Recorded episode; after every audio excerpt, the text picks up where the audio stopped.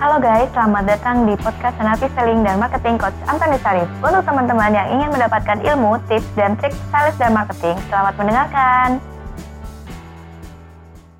Nah, untuk malam hari ini, tema yang kita usung adalah mungkin Anda pernah juga merasakan ya, gimana sih untuk menolak-menolak, tapi menolaknya itu jangan terlalu stuck banget langsung enggak gitu, pakai minim gitu ya. Dan tipe kita, eh, tips kita untuk malam hari ini adalah 4 tips menjual minim penolakan. Mikir ya, kayak apa ya maksudnya? Kita tanya langsung. Mas Arif, gimana nih caranya kita menjual tapi minim penolakan? Loh, kalau ternyata mereka pada menolak menolak gimana juga maksudnya apa nih boleh Oke, boleh oke. Ya, yang pertama yang kita bahas adalah gini, bahwa ilmu ini bukan ilmu gendam ya maksudnya. Ah, Iya, iya. jadi artinya minim penolakan bukan berarti kesannya orang yang kena pelet terus kemudian jadi ikut bukan. Tapi artinya kita bisa menjual yang di mana orangnya suka rela dia mau membeli. Tapi konsepnya bukan konsep menipu ya. Jadi artinya kalau dalam NLP konsepnya yang disebut namanya win, win dan win. Ketika Oke. win itu ekologis ya. Artinya si customer yang beli nggak merasa dirugikan, merasa untung, yang jual juga untung dan everybody juga win, tidak dirugikan. Nah ini konsep dulu yang pertama, gitu ya. Nah kenapa saya memilih topik ini gitu yang paling menarik kan ya? Saya memilih topik ini karena saya banyak banget melihat para sales, ya para penjual di luar sana yang mengalami kesulitan untuk berjualan. Kalau misalkan kita bicara di zaman dulu, zaman dahulu itu mungkin sekitar 10 tahun atau 15 tahun, yang paling terkenal pakarnya adalah Zig Ziglar. Zig Ziglar itu pakar motivator dunia dan dia konsepnya dulu memakai konsep yang namanya disebut namanya closing ratio. closing Ah, ratio closing ratio kayak gini mbak. Jadi misalkan customernya ada 100 dari 100 calon orang yang mau ditembak itu yang mau diprospek sama dia berapa akhirnya yang jadi closing? Misal dari 100 mungkin yang closing nanti cuma 10 atau cuma 5 itu yang disebut main permainan closing ratio. Tetapi di teknik modern tidak dikenal tidak ada lagi konsep closing ratio. Closing ratio ibaratnya orangnya nggak perlu skill. Dia nggak perlu kalian khusus. Dia cuma jualan modal berani saja dan saya banyak banget menemukan sekarang tuh banyak banget orang-orang yang telemarketing itu yang konsepnya kayak gitu tuh ya. jadi istilahnya kalau ibaratnya motivator yang kalau berbicara ya artinya kalau jatuh 10 kali bangun 11 kali itu juga benar sih konsep itu hanya perlu ada apa namanya ada cara yang lebih efektif karena kan kalau kayak contoh mbak ditelepon 10 kali ditolak mbak dipaksa-paksa lama-lama mbak beli tapi kesel, ke, apa kesel ya? Kesel, mm-mm. berarti nggak win dong Mm-mm. tidak win. Nah Tidak itu win. yang tidak oke. Itu yang pertama. Yang kedua, saya banyak banget menemukan para sales yang katanya kesannya jual solusi. Hmm. Yang saya temukan adalah orang yang nggak butuh, tapi dia paksa jual solusinya Mm-mm. supaya orangnya mau. Mm-mm. Makanya kenapa banyak beberapa penjualan tidak pernah closing Mm-mm. karena dianggap oh belum waktunya dan sebagainya. nggak goal ya Nggak goal. Saya ambil contoh waktu itu beberapa waktu yang lalu perusahaan telekomunikasi terbesar di Indonesia pernah sempat ngobrol-ngobrol GM-nya dengan saya. Ternyata ketika mereka bilang mengatakan mereka menjual solusi, yang ternyata mereka jual benar-benar mempresentasikan solusi, bukan mencari tahu apa kebutuhan dari customer-nya, Hmm. apa tujuan dari customer. Makanya wajar kalau penjualannya maka tidak closing-closing gitu loh ya.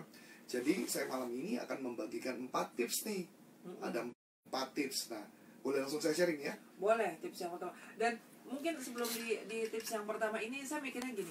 Sama aja kayak telemarketing ya. Ngobrol Yes. banyak halo dengan Mira Hamzah. Iya. Terus mbak ini ternyata begini gini saya belum napas loh udah terus. Iya. oke akhirnya saking kita ke sana udah mbak makasih ya. Udah akhirnya gitu. Panjang betul, betul, karena betul, betul. menjelaskannya panjang lebar. Yes yes yes, exactly. Dan itu yang membuat kadang-kadang konsepnya supaya kita mendengar dan lucunya kita berdua ditelepon dengan satu perusahaan yang sama Nah. ya walaupun kita nggak janjian berdua ya dan memang lucunya mereka menelponnya di atas jam 6 malam ya hmm Nah artinya kan ini menarik ya kalau menjual dia dia bercoba penjualan dengan di atas jam 6 artinya dia membuat kita tunggu capek kita dulu. hmm Nah which is itu artinya membuat orang lengah gitu kan ya. oke Jadi artinya dia ngomong uh, ibaratnya dia pakai kalimat-kalimat memang di dalam dunia penjual ada 32 kata yang menjual. Salah satunya adalah kata gratis. Nah, oke Makanya ketika dia mengeluarkan jurus gratis, Gratis. kuping kita langsung tuing tuing tuing tuing gitu. langsung gede Exactly, exactly. gratis gitu ya gratis Ah, gitu loh ya ya boleh dong Ah. apalagi gratis benefit salah satunya itu kalimat-kalimat yang oke banget iya nah hanya karena maklum saya juga pen- apa saya trainer sales gitu ya jadi dengar kalimat banget. gratis sudah ah, ini 32 kata menjual nih ya Ah, ah. jadi saya cuma hanya hati-hati untuk berbicara karena saya tahu sadar penipuan atau atau cara cara tidak yang win saya tidak menyebut penipu tapi cara yang tidak win adalah mereka memaksakan kehendak membuat kita lengah. Itu proses yang sam- saya tidak menganjurkan. Apalagi saya punya pengalaman sekarang kan tanggal 27 ya. Iya. 27 di mana Akhir saya bulan, ya. akhir bulan Bo, saya belum nyampe target dan saya menemukan banyak yang memakai cara-cara yang tidak etika Oke. yang tidak tidak NLP banget lah, Mhm. tidak ekologis, tidak Mhm. win. Nah itu Mhm. konsepnya. Mhm. Yang saya mau sharing justru adalah bagaimana caranya supaya bisa win. Itu yang Ya. paling penting. Mhm. Hmm. Nah, gimana? Kebetulan mungkin ada para sales yang sekarang sedang mendengarkan. Yuk, mari. Oh, oh. Tips yang pertama. Ya siapa tahu masih bisa mencapai target kan? Nah, Tanggal iya. 27 sampai 28 Nah, masih iya. ada harapan Masih kan? ada satu hari masih ada kan? satu hari, Boleh. dua hari. Eh, iya benar satu hari ya besok ya. Karena Sabtu Minggu udah libur. Sabtu Minggu udah libur ya. Udah 30 kan? Yo, 30 iya. S. Betul betul betul. betul. Oh iya 30 ya. September. Oh iya iya. Wah, Udah saya lupa ya. Oke, yang pertama adalah ketika kita menjual barang eh, supaya orangnya tidak resisten atau tidak menolak kita, maka yang paling penting yang pertama adalah menjalin hubungan dulu kepada Oh. orangnya. Menjalin hubungan caranya gimana? Menjalin hubungan yang paling simpel sederhana ketika kita ketemu orang harus eh, bercakap-cakap dengan eh, abjadnya disebut for Hmm. F O R D. Ini bukan iklan ya. Hmm, F O R D for. F-nya apa? Family. Mhm. O-nya apa? Organisasi. Mhm. Ya. R-nya apa? R-nya adalah rekreasi. D-nya apa? Dream. Hmm. Nah, jadi semua orang seneng tuh kalau ketemu pertama, kita bukan ngomongin tentang tujuan saya datang ke sini, tapi ngomongin tentang cerita tentang keluarganya dia, cerita kerjanya di mana, cerita tentang kemarin habis liburan ke mana, Hmm. atau cerita apa impiannya. Nah, itu orang akan ngomong nggak akan berhenti loh, Mbak. Iya benar. Wuh, itu Terus. panjang itu. Mhm. Nah, itu yang asiknya. Jadi itu yang pertama. Oke. Nah, yang kedua konsepnya ketika menjalin hubungan selain dengan konsep for bisa juga pakai teknik yang diciptakan oleh Pak Hindrata Nikolai sendiri nih. No, nah, nama tekniknya adalah 3K. Buh, Wih, bukan tiga, P3K ya, bukan ya, Hmm. tapi K eh, 3K. Nah, apa 3K-nya ya? Yang pertama, tunjukkan kesamaan. Oke. Nah, tunjukkan kesamaan. Jadi kalau ketemu sama orang, kita ngobrol, kita tanya kerja di mana?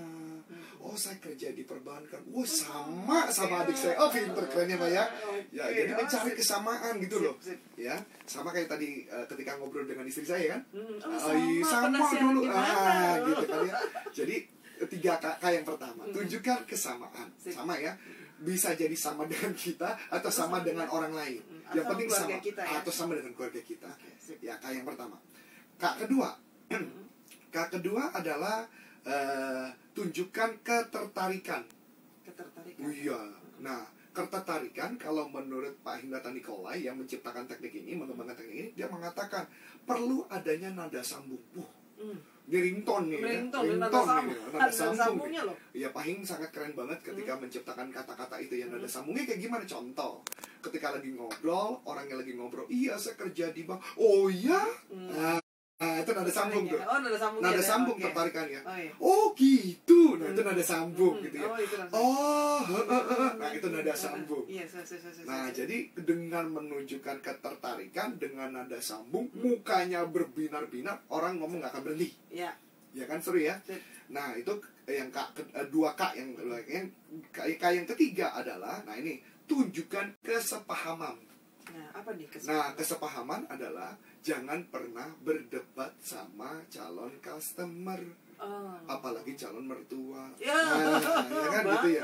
Lagi dinilai loh itu. Yo, eh, walaupun bawa sih? martabak belum Mm-mm. tentu lewat Iya, ya. Nah, ya. makanya. Nah, yang menarik kan gini, menunjukkan ke apa ke apa Kesepahaman. kesepahaman supaya tidak terjadi perdebatan ketika dia mengatakan orangnya aduh kayaknya barangnya mahal kita malah menyetujui iya setuju pak. Wajar bapak mengatakan mahal. Nah abis itu lu ngomong kalimat lanjutannya apa? Betul. Tapi- nggak nggak boleh tapi. Oh, nggak boleh tapi ya? nggak boleh tapi. Hmm. ngomongnya tapi adalah dan. Oh, dan. lanjutannya ada dan. Sip. karena kenapa? Kalau tapi adalah menolak. Oh, iya. dan gitu ya. Dan wajar dong anda mengatakan mahal karena saya belum jelasin kepada anda kok apa benefitnya nah kayak gitu contoh Hmm. nah itu yang menyebabkan adalah customernya tidak perlu kita berdebat kebanyakan adalah para penjual mau menang dalam pembicaraan apa pun Banget. banget ya so kalau menang lo dapat apa Ya dapat apa yang dia mau langsung. tapi kalah kan penjualan Yes. Terus sekarang balik lagi jadi pertanyaan menarik adalah yang penting menang paling benar atau closing. Tapi yang, yang halal ya, kita ngomong halal ya, Iya, betul. ekologis. Closing of course Exactly. Mhm. So tugas kita kalau menjalin hubungan sama orang cuma untuk pakai ini bukan hanya selling aja dalam kehidupan Di mana pun kita ya. di mana pun pakai rumusnya Pahing 3K akan baik-baik aja. Oh, yes. Ya. jadi dengan 3K itu small listener anda bisa menjalin semuanya dengan baik ya Iya. eh, dengan eh, kesamaan, Kesamaan, ketertarikan, ketertarikan, kesepahaman. kesepahaman. Ini nggak hanya dalam bisnis, Yes. dalam hubungan percintaan, Wih. pertemanan, persaudaraan. Betul. Tiga itu, ih kayaknya dunia ini hebat banget Oh ya. iya. Nggak ada tuh yang namanya war-war tuh nggak ada. Nggak ada win-win-win Win, pasti. win, win. Kalau misalkan contoh kan gitu ya, kenapa ada perang-perang karena ketidaksepahaman kan. Betul. Jadi yang mengatakan A bagus, yang B ngomong enggak saya lebih bagus. Mm. Ka- Karena nggak ada kecap nomor dua nggak ada. Nggak ada. Kecap nomor satu. Exactly. Samaannya juga gimana? Betul. Betul. Oke. Ada kita break dulu ya. Yap, boleh. Yuk, Small listener, saya undang Anda loh, jangan lupa untuk WhatsApp, SMS di 0812 11 12 959. Anda ketik dulu nama Anda dan juga Anda berada di lokasinya di mana. Jadi saya juga bisa menyapa Anda. Untuk telepon, ngobrol dengan eh, Mas Arief jarang-jarang loh ngobrol seperti ini santai. Silakan Anda bisa telepon, saya buka line teleponnya di 021 634 3417. Kita akan kembali sesaat lagi. Eh, masih yang mana? Gimana sih, Teh? Kita ngomong lagi. Begini kami, kita ini beneran nih live gitu ya. Warna kita oke senada ya. Ya, eh, Abu-abu oh dengan iya, baik ya. oh iya, aduh. Seru banget, cuman bedanya eh, saya ditutupin pakai ini, coba ternyata Mas Arif pakai ditutupin kan abu-abu dan hitamnya. Dan saya hai untuk mereka yang saat ini melihat kita di eh, channel YouTube-nya Smart FM. Halo, dengan Mas Arif juga di situ dan teman oleh istri tercinta ada di sana yang sedang merekam kami. Dan eh, itu tadi satu eh, tipsnya ya, Yes. yang sudah dibahas. Masih ada tiga tips lagi, tapi sebelum ke tips berikutnya sudah banyak nih yang Ah, nanya-nanya. Oke boleh, ya. Sekarang saya akan ke oh yang lagi terjebak macet ini, yang lagi terjebak macet. Oke. Ada siapa ini? Ada tiga langkah tercepat. Oh, yang ini dulu. Oke. Mas Arief, eh, bos saya pernah jual dogi. Banyak banget yang nanya, tapi ujung-ujungnya tuh pada kabur alias PHP. Gimana tekniknya ya? Supaya sekali eh, langsung jadi nggak usah pakai oh ada begini begini akhirnya bukannya pada beli malah pada kabur nah itu yang pertama tuh eh, Mas Arief Yes. Apalagi kalau anjingnya apa doginya mahal ya. iya doginya mahal Yoi. udah cerita sini ah, nggak jadi deh kapan-kapan aja Sebenarnya ada satu teknik yang menarik nih ya. Hmm. Satu teknik menarik yang disebut namanya puppy dog closing. oh tapi dok closing Puppy dog closing. Mirip banget kan? Sesuai dengan doginya ya. Puppy dog kata gini. Jadi konsepnya adalah kalau kita mau jualan dengan yang model kayak binatang dan sebagainya, salah satunya adalah binatang tersebut dititipin saja ke mereka. Hmm. dititipin ke mereka, dikasih makanan anjingnya, di makanan doginya dikasih kepada mereka, titipinnya tiga hari. Terus Nanti akhirnya? lucu setelah tiga hari kita datengin, kita samperin, kita tanya "Eh, anjingnya saya tarik bawa pulang ya, pasti bisa nggak dikasih? oh gitu Yes, nggak dikasih sama mereka, mereka tahan pertahankan binatang itu dan mereka akan bayar berapapun. because Karena mereka sudah jatuh cinta dengan binatang itu. oh Ini apalagi kan you know itu lah. teknik itu lagi ya teknik baru ya atau gimana Yes, yes, yes. Itu salah satu teknik juga gitu ya. Sip, sip. Jadi bahkan saya menemukan, saya ambil contoh nih menemukan salah satu perusahaan eh, filter air, filter air em, bukan filter air besar ya, tapi Yang- filter air yang ditaruh di ruang tamu dan di rumah dapur dan sebagainya. Dia memakai konsep yang sama. Jadi waktu itu saya ingat banget ibu saya, di ibu saya eh, kalau disuruh beli barang itu kayaknya mahal banget, nggak mungkin lah. Karena ibu saya akan beli gitu ya. Dan menariknya, ibu saya dititipin barang itu. Ibu pakai aja dulu selama seminggu. Nanti kalau ibu nggak cocok, saya tarik pulang ya bu ya. Dan you know what apa yang terjadi? Iya. Ya pastilah, ibu saya nggak bakal tarik pulang itu. Eh, udah nyaman Sudah nyaman, Udah enak. sudah enak. Dan walaupun mahal, saya bilang, mami, bukan kemarin mami bilang mahal. Ya tapi kan kita sudah pakai seminggu. Masa Masa kita dibalikin? balikin? Oh, oh. Itu teknik yang paling asik. oke itu wajar ya Wajar, halal ya halal. oke Oke. Wih. Terus apalagi sekarang pertanyaannya kayak tadi do- dogi tadi ya. Doginya kan kita kasih makanannya. Makan ibaratnya daripada penitipan di tempat kita kita titipin kepada mereka seminggu atau tiga hari atau dua hari. Apalagi kalau dia punya anak, anaknya main sama dogi udah gak bakal dilepas Hmm, bener. Sudah Mau pasti. nangis nangis. nggak ada anak nangis nangis ya udah bayar bayar bayar bayar ah kan gitu loh Teknik marketing apa tuh namanya? Ya itu tadi nama tetap namanya eh, nama tekniknya adalah puppy dog Oh closing ya, papi dog closing. Ya, Oh namanya sama lucu ya. namanya sama banget Kenapa pakai dog ya? I don't know itu penciptanya tim oh gitu ya, papi dog yes. itu ya. yes Oke, satu lagi sebelum kita ke tips yang kedua ya. yes yes Eh, Mas Arief bingung aja nih ngebedain hemat sama pelit. Agak beti ya, hemat sama pelit. Soalnya kalau ditawarin nih, oh nanti aja deh. Jadi gini mas, kalau ini eh, nanti saya pikir-pikir lagi ya. Itu pelit apa hemat ya? Dari Pak Sihotang yang lagi kena macet nih Mas Arief. Oke, Wah, oke. Pertanyaan yang sangat bagus, Pak. Saya kasih gambaran ya. ya mungkin ini saya lanjutkan ke tips kedua boleh ya? Ya, boleh Jadi sekalian. ini karena connect nih. Mm-mm. Saya jawab gini. Kebanyakan orang yang kenapa bilang pikir-pikir dulu karena biasanya salesnya itu jual langsung solusinya Ah, Oke. tanpa menanyakan kebutuhannya. Iya, nyerocos aja ya. Nyocos gitu ya. Ceritain. Misalkan contoh ya tadi anggaplah jual produk eh, minuman kemasan eh bukan minum kemasan yang tadi eh, filter air Filter kecil air. itu tadi ya. Misalkan contoh, Bu, Pak, eh, kami dari perusahaan A Hmm. kebetulan kami bawa produk yang bisa men- eh, air tersebut tanpa dimasak ibu langsung minum. Mm-mm. Apalagi kalau air sini kurang bagus ya. Ibu, Bapak harus beli produk ini karena cocok untuk Anda. Nah, itu jual solusi. Nah kalau orang yang ngerasa air saya baik-baik Hmm. aja, nggak punya masalah, kenapa saya harus beli? Habis itu tanya, Bukan solusi jadi emosi ya. ya, bukan yang solusi jadi emosi. So pertanyaan yang menarik, kadang-kadang sales langsung memberikan solusi tanpa diminta. Iya nggak? Nah ini yang menarik kan ya. Jadi kalau dipikir-pikir sama seperti seorang wanita, ketika punya problem, dia cuma curhat tapi keburu kita kasih solusi kan? Ih. ngambek yang ada Oh, kan oh, oh ya kan? nah ini konsep yang dipakai konsep yang sama jadi sebenarnya adalah harus seorang penjual harus banyak mendengarkan jadi tips kedua adalah sebenarnya mencari apa kebutuhan mereka outcome-nya mereka apa jadi sambil mendengarkan mencari outcome-nya. Contoh jadi kalau kita misalkan contoh menjual solusi ya kita bisa tanya gitu ya. Misalkan tanya kalau misalkan kayak tadi perusahaan telekomunikasi gitu ya saya tanya bapak ibu kalau saya boleh tahu kita eh, target bapak tahun ini atau tahun depan atau tiga tahun atau lima tahun ke depan seperti apa ya? Nah ketika mereka menanyakan seperti itu kan kita ketahui tujuan outcome-nya apa. Nah baru kita connect nanti berikutnya tahap berikutnya baru kita connectkan ke produk kita yang penting adalah kita menanyakan dulu kebutuhannya apa apa impiannya, apa goalnya dan sebagainya. Bagaimana kalau kita pakai misalkan di bidang industri asuransi lah, contoh ya asuransi ya, kita bisa tanya di asuransi tersebut. Ih, enggak banget deh kalau tahun asuransi. Oh, langsung gatal-gatal gitu ya? Langsung gatal-gatal. Ici-ici ya? Emang nyawanya situ yang tahu gitu Ah, kan. exactly, exactly. Ah. Nah, kalau yang jualannya udah jual nyawa, ini kan ngeri juga ya. Mm-mm. Berarti artinya kan menjual masuk langsung menakut-nakutin. Mm-mm. Saya juga paling bete tuh. Kalau ada yang kayak gitu-gitu. kalau nanti anak-anak gimana? Ah, ah, ah. nah itu nggak oke banget, Hmm. nggak oke banget. Nah justru yang harus ditanyakan adalah simpel sederhana. Yang ditanyakan pertama adalah eh, kalau boleh tahu, misalkan kita mau jual asuransi pendidikan, Mm-mm. kita tanya, "Eh, Bu, Pak punya planning apa nanti untuk anak-anak ibu dan bapak? Ada rencana mau sekolah di luar negeri atau gimana? Misalkan contoh seperti itu. Dengan menanyakan itu, ada punya tujuan. Misalnya dia ngomong gini, "Eh, saya kebetulan mau anak saya sekolah misalkan di Jepang, misalkan sekolah di Amerika.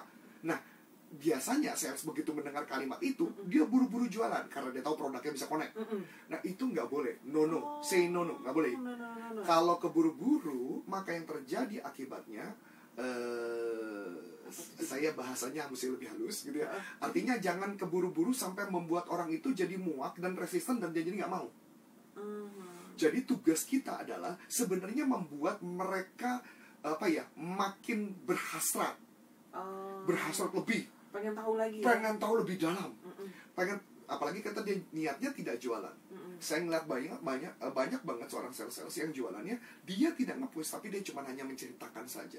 Jadi mencari tahu dulu outcome-nya apa. Plan ke depannya apa? Bagaimana dengan produk multi level marketing? Misalkan dipakai untuk ngerekrut gitu ya. Kita tanya, ada nggak impian kamu yang belum tercapai? Mm-mm. Nah itu contoh simpel. Jadi ada aja yang kita bisa tanyakan. Misalkan contoh juga tadi kalau misalkan tanya tentang puppy dog ya, Mm-mm. eh, doggy tadi, Si doggy doggy tadi. tadi. Saya juga bisa dengan nanya, "Eh, Bu, Pak, kalau saya boleh tahu, kenapa ibu bapak tertarik sama doggy kami? Mm-mm. Nah, dia nanti cerita, oh iya, karena anak saya pengen punya dogi karena biar nemenin. Sebenarnya itu outcome. Oh, udah masuk ya? udah masuk outcome kebanyakan orang enggak sampai contoh lagi contoh. Kalau ada orang yang telepon ke ka- kantor kami misalkan telepon gitu ya. Pak bu eh, berapa harga trainingnya? Dan kebetulan salah satu training saya juga harganya mahal. Saya pasti nggak akan ngasih tahu harga. Kalau saya kasih tahu harga duluan sudah pasti batal. Iya. Mikirnya langsung, hmm, aduh nggak punya gitu. duitnya aku nih kayaknya duitnya bukan nggak punya duit mereka punya duit Nggak hanya untuk itu gitu ya? makanya tadi pertanyaan kenapa orang suka mikir-mikir dulu Iya. nah sebenarnya perlu ditanya kalau saya boleh tahu apa yang membuat anda mau ikut training Oh, Jadi ujungnya akhirnya muncul apa? Outcome. Oh iya, karena bisnis saya lagi berat nih, eh, kayaknya apa? Saya tidak bisa memimpin tim saya dengan baik gitu. Jadi cari outcome-nya dulu. Kalau outcome-nya didapatkan, ketika kita mengkonekkannya nanti lebih mudah. Bukan jual presentasi solusi. Itu yang salah. No no banget. oke. Gitu mbak. Jadi benar-benar harus bahasanya halus banget ya? Halus banget. Nggak langsung selama ini telemarketing yang Tidak. telepon yang ini yang langsung cut, cut. Iya, selamat pagi saya punya produk selamat Iya, Anda dapat belum Aduh. selamat pagi bu maaf mengganggu Iya. waktunya ini saya dari ini ini terus saya jawabnya kapan ya Exactly. Atau contoh-contoh ya. Ini saya tidak mau nyebut merek gitu ya karena nggak boleh nyebut merek kan. Hmm. Contoh nih salah satu TV kabel gitu ya, Hmm, hmm, hmm. telepon langsung nawarin tentang uh, siaran sepak bola misalnya. Hmm. Pertanyaan menarik, dia nanya nggak saya suka bola apa enggak? nah Nah, dia masuk nawarin kebetulan kami ada program sepak bola begini begini begini begini. liga apa pun bisa Liga ditonton apa pun bisa ditonton. pertandingan Tapi dia apa pun. nggak nanya, saya nonton bola apa enggak? Heeh. Saya nggak nonton bola, yang nonton bola istri saya. nah salah Ah, salah kan? Harusnya telepon istri saya toh. Harusnya nanya gitu, Pak, di sana ada yang suka olahraga enggak? Ada yang suka nonton bola enggak? Hmm. Kalau Bapak suka nonton bola, saya jawab pasti enggak dong. Siapa yang suka nonton bola? Pasti kan mama saya bilang istri saya. oh pas tuh pak Lebih gampang kan? Mm-mm. Pas Istri tuh. Kalau. Anda cinta, nah kan? Iya, kan langsung oh iya Iya ya, demi Apalagi cinta kalau ya. istri oh, oh. Oh, oh. apalagi kalau bapak lagi sibuk keluar kota segala macam Oh, oh. istri ya, Biar ditemenin sama Pak. sepak bola ya. Iya. Oh, oh kan gitu loh. yes Masuk akal ya? Sip, masuk akal. Saking masuk akalnya kita break dulu Oke, ya. oke. Sobat listener, seru ya pembicaraan kita dengan eh, Mas Arief mengenai hal ini. Kita membahas empat tips menjual minim penolakan. Jadi begitu Anda oke ngobrol langsung goal, langsung closing ya. Silakan untuk SMS, WhatsApp saya buka eh, di 0812 11 12 959. Jangan lupa ya, sebutkan nama Anda dan juga kota di mana Anda tinggal jadi saya bisa menyapa Anda. Mau telepon ngobrol sama Mas Arief silakan loh. Teleponnya di 021 6343417. Kita akan kembali sesaat lagi.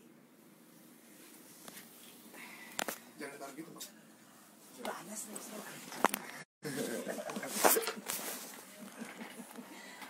Sama kan? Suara siaran, suara ngobrol. Suaranya beda kan? Yeay, kan gitu. Nah, dideketin. Pada dasarnya semua orang senang membeli. Senang membeli. Nah, itu yang pertama. Yang kedua, saya cerita sedikit ya. Ini pengalaman saya waktu di salah satu toko batik di daerah eh, Fatmawati. Jadi kebetulan ini di mall, eh, saya begitu masuk ngeliat ke tokonya, saya nggak berani masuk ke toko tersebut. Nggak tahu kenapa. Kalau banyak barang-barang tertentu dan banyak sales, saya nggak berani nyaman masuk toko. Heeh. Sampai satu ketika, kebetulan anak, anak kami, Matthew, membutuhkan batik. Nah, karena Matthew membutuhkan batik, terpaksalah saya masuk ke dalam toko itu. Terpaksa. Terpaksa, tanda kutip ya. Ah, tanda kutip. Begitu saya masuk ke toko tersebut, saya ngelihat batiknya di, dan tahu nggak baju batik ditaruh di mana? Ditaruh di tengah. So which is menurut saya, kalau mama kita kayak ibaratnya masuk ke dalam sebuah hutan, kami masuk gerbang hutannya, dan kemudian ada buaya, ada ular, ada macan, dan sebagainya, dan di dalam tengah-tengah, dan takut disantap. Iya, Kayak ibaratnya sales itu adalah seperti itu yang perumpamaan. Saya aja yang sales aja deg-degan kok kadang-kadang gitu. Begitu kami ke tengah, kami melihat harga bajunya, ternyata harga bajunya murah. oke. Loh, saya kaget dong. Loh, kok murah? Kenapa nggak ditaruh di depan aja dari awal? Kirain tadi mau bilang, ternyata harganya luar biasa Oh, enggak, mahal. Oh enggak ya? Enggak, enggak. Murah malah. Nah, jadi maksud saya artinya ketika saya sudah ke tengah, sebenarnya ada opportunity untuk saya membeli loh. Tapi kenapa saya nggak membeli? Karena Karena- tadi awalnya karena saya barang tersebut ditaruh tengah. Akhirnya saya setelah selesai saya bayar, kemudian saya ngobrol sama orang yang punya, saya bilang, Pak, kenapa nggak baju ini taruh depan? Supaya kalau orang yang lewat passing by, mungkin bisa ngelihat harganya, batiknya oke, dia pasti beli. Nah itu loh. Karena balik lagi, base on perception kan. Jadi kalau buat saya pribadi, ketika kita jualan, pastikan barang-barang tersebut memang yang oke banget. Nah, orang tadi balik lagi ya dia takut masuk ke toko, takut dijebak. Mungkin itu saja yang mungkin bisa saya sharingkan gitu ya. Oke. Jadi nggak tiga, tapi dua aja. Eh, dua, Ah, dua dua aja Pak Najib ya. Nah, yang satu lagi tadi pertanyaannya maksudnya tujuannya ke mana ya? Curhatnya tersebut ya. Iya, karena sukses itu nggak selalu bangkit dari kegagalan ya. Betul, betul.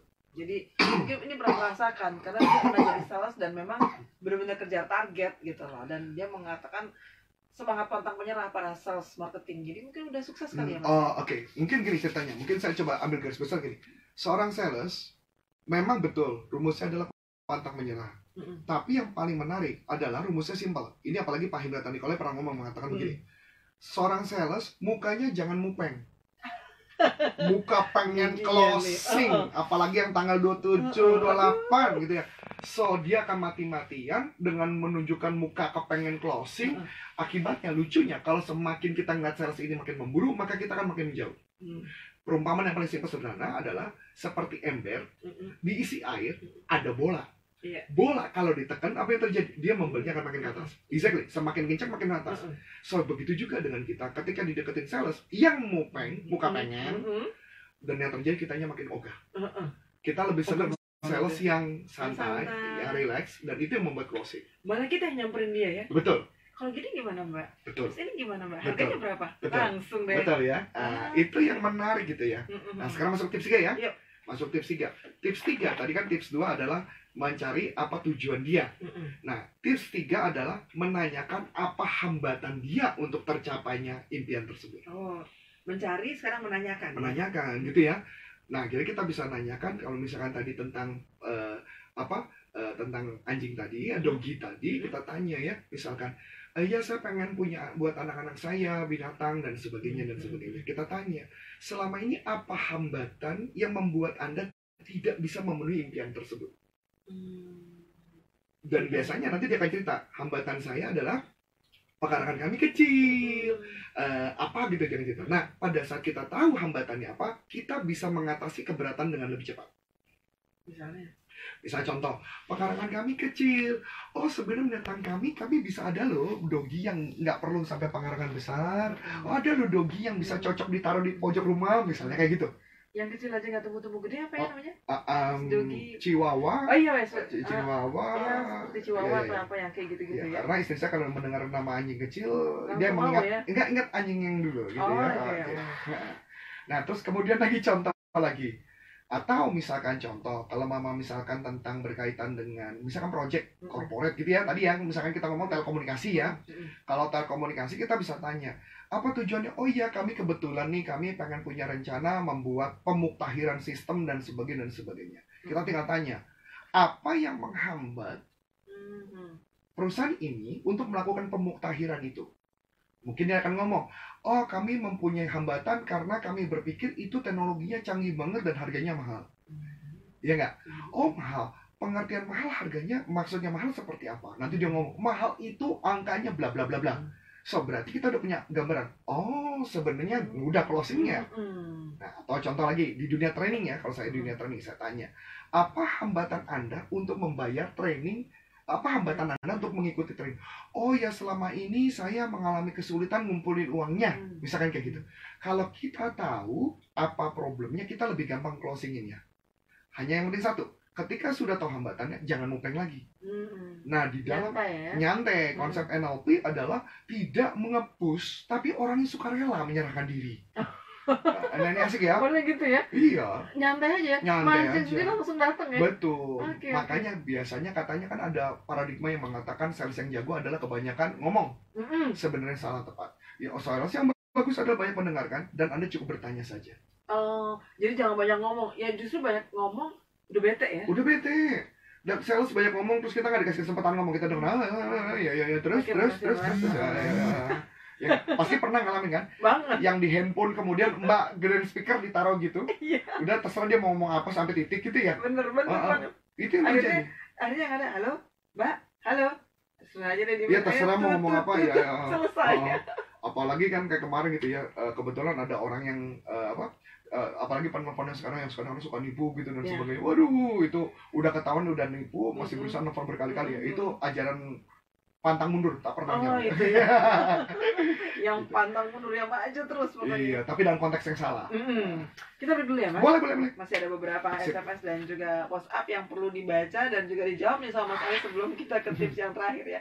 Smart listener kita harus eh, Oke, smart listener nggak kerasa ya hampir di penghujung sebelum tips yang keempat kita bacakan dulu SMS Boleh, yang boleh, masuk ya. Oke, ada Mbak Dewi di Surabaya. Mas Arief, saya belum lama kerja sebagai sales barang-barang kelontong dan snack dan juga multi level. Tapi belum ada tuh mas yang closing karena customer baru semua. Mohon ya mas tipsnya supaya closing terutama customer baru itu dengan cara solusi yang mas bilang tadi atau apa ya? Kadang mereka nggak sempat diajak banyak bicara, udah iya gitu deh. nah ini seru nih Iya, seru nih. seru ya Yang Mas? dari Surabaya. Satu lagi. oh boleh boleh boleh. Mas Arief, saya Andrew, seorang eksekutif manager di perusahaan asuransi di Sequis. Ada nggak ya tips untuk follow up yang baik dari waktu, kondisi maupun cara-cara yang tepat untuk follow up yang lebih efektif lagi? Oke, dua saja. sudah ya dua ya Dua oke yang pertama yang pertama saya Mbak cuma Dewi di Surabaya. Mbak Dewi ya Mbak Dewi Surabaya sebenarnya anda sudah menjawab tadi Hmm. dengan cara ya tadi ditanyakan gini Hmm, saya kasih kita gambarannya kan ada totalnya baru tiga tips mm-mm, nah di tips yang pertama kata kunci menjalin hubungan mm-mm. kebanyakan kegagalan karena dia langsung loncat Oke. langsung loncat kedua dan ketiga Hmm, saya kasih gambaran gini mbak nah biasanya setelah saya bantu seperti itu lucunya menariknya mereka malah ikut dibantuin sama si Arif ya hmm, nah malah mereka happy oke. dan itu yang saya lakukan selama ini saya pernah kerja di eh, bantuin daerah-daerah Mangga Dua saya pernah juga di daerah eh, Glodok dan sekitarnya Hmm. kebetulan eh, saya kerja di salah satu perusahaan komputer dan perusahaan elektronik dulu Hmm. cara kerjanya gitu dengan sistem seperti itu orang akan suka sama kita. Saya pernah ngalamin toko yang penuh banget pernah. Hmm, dan saya duduk mana saja. Hmm. dan saya cari jam yang memang jam kosong. Karena toko serame-ramenya toko tetap ada jam sepi. Hmm, dan hati-hati hati-hati dengan jam tagihan.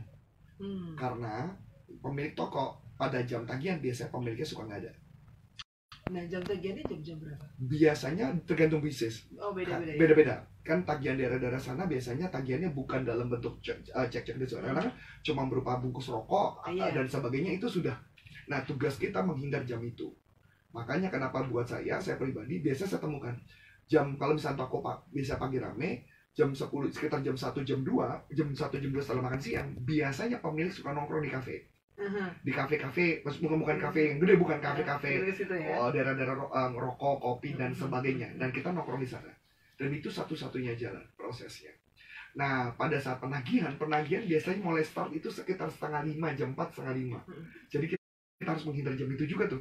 Jadi usahakan pada saat itu pada saat jam senggangnya tugas kita adalah mencari tahu jam senggang itu pada di hari apa dan tidak mungkin seminggu itu full Mm-mm. Nah, cara closingnya gimana? Sama, jual tadi yang Mhm. dijual adalah jalin dulu hubungan. Oke. Closing akan lebih mudah kalau menjalin hubungan. Sip. Itu aja, Mbak. Oke. Tadi yang kedua tentang Mas Arief, eh, bagaimana tips follow up baik ya, asuransi, Oh, asuransi. kondisi maupun cara-caranya? Oke, Mas siapa tuh?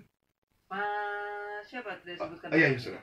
Ini, eh, Mas kebetulan Oh kalau Andrew, Andrew. Andrew, Sorry, sorry, Mas sorry, Andrew, Mas Andrew, Mas Andrew. eksekutif manager. Oke, gini Mas Andrew, eh, sebelumnya kebetulan saya juga punya teman di sana, Mas Andrew. Jadi kalau misalkan Mas Andrew mau cari di sana, mungkin juga di sana ada orang yang bisa bantu Anda tentunya. Namanya eh, Pak Ian Ardianto. Nah, dia di sana langsung tuh, bisa Wow. tanya langsung tuh. Wah, enak kan ya? Nah, kebetulan Pak Ian Ardianto salah satu yang pernah saya ajarin juga di sana. Hmm. Tapi tipsnya gini, cara jualannya adalah tetap sama konsepnya, menjalin hubungan dulu, relasi dulu. Kebanyakan kegagalan karena tidak menjalin relasi dengan baik. Betul. Nah, jadi jalin hubungan, jangan jualan dulu. Kuncinya itu. Ngobrol-ngobrol aja dulu. Ngobrol-ngobrol aja Nyantai-nyantai dulu. ya. Nah, setelah sudah ngobrol, sudah akrab, sudah nyaman, baru mulai Baru tanya tujuan. Tengok Gitu. gitu ya. Yes, Oke. yes. Sudah terjawab ya. Ini saya nagih tips yang keempat sebenarnya. Ah, Ayo. asik ya. Nah, jadi baik lagi. Saya coba dari awal dulu ya. Baik. Jadi dari satu yang pertama, jadi menjalin hubungan. Intinya Mm-hmm. jangan buru-buru jualan, Oke. ya. Jangan buru-buru ngasih tahu produk, jangan kasih tahu Hmm. apa-apa dulu. Yang Hmm. penting jalin hubungan dulu. Tahap kedua, tanya tujuannya dia. Jangan tawarin produk dulu. Baik lagi. Biasa orang langsung nawarin produk kan? Mm-mm. Jangan.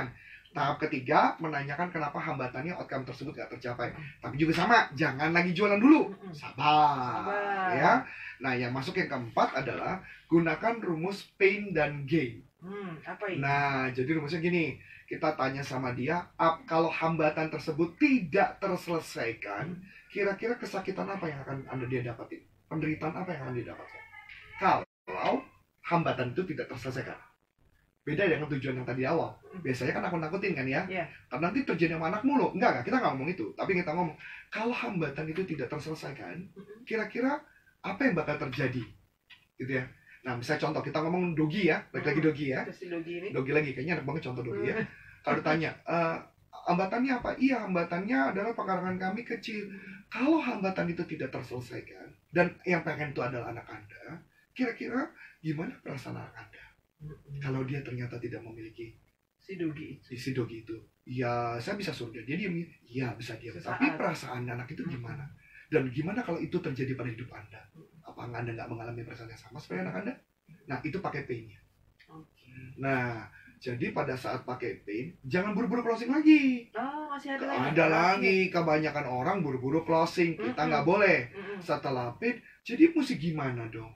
Nah, habis kita lanjutin. Seandainya saya bisa bantu Anda mendapatkan solusi untuk mencapai hal itu, kira-kira keuntungan buat Anda apa? Anakku akan bangga, anakku akan ngomong, papa mamaku baik banget loh. Hmm. Nah, seneng nggak perasaan itu? Oh, seneng banget. Baru kasih solusi. Asik ya? Dan dia akan orang-orang tersebut akan menyerahkan diri loh dengan sukarela. Makanya kenapa disebut minim penolakan. Saling menolakan. Jadi ternyata hanya empat itu aja ya. Iya. Tapi contohnya banyak. Contohnya banyak banget ya. Jadi benar-benar untuk eh, empat tips menjual minim penolakan. Jadi Hmm. setelah mendengarkan hal ini, insya Allah besok-besok anda telepon langsung. Oh iya boleh pak, Iya, masih ada tanggal 28, tanggal 28. boleh datang ke kantor saya. Wah enak banget ya kalau Oh, kayak gitu ya, oke, langsung closing. Apalagi kalau soal asuransi. Hmm. Boleh, boleh boleh pak nanti di dikalkulasin aja. Anak saya dua, saya sama Iya, suami masih bisa pak. hmm, hmm, hmm. Semangat tuh disuruh datang jam 9 jam betul. jam 8 udah nyampe di Yes. kantor.